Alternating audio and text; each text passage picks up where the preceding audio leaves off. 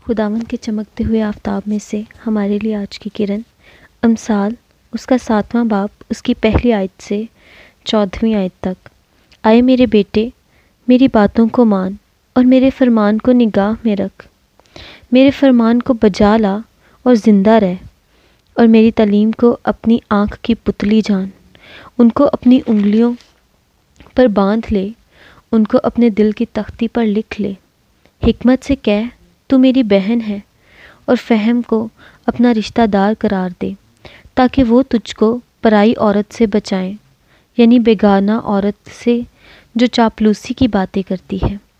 क्योंकि मैंने अपने घर की खिड़की से, यानी झरोके में से निगाह की, और मैंने एक बेअक्ल जवान को नादानों के दरमियान देखा, यानी नौजवानों के दरमियान।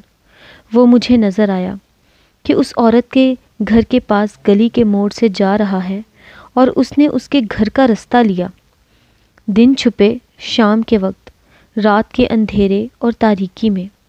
और देखो, वहाँ उससे एक औरत आ मिली, जो दिल की चलाक और कस्बी का लिबास पहने थी।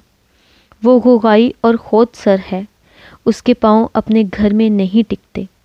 अभी वो कूचों में है, अभी बाज़ारों में, और हर मोड़ पर घात में बैठती है। सो उसने उसको पकड़कर चूमा और बेहया मुँह से उससे कहने लगी, सलामती की कुर्बानी के जबीहे मुझ पर फ़र्ज़ थे। आज मैंने अपनी नज़रें अदा की हैं। आमीन।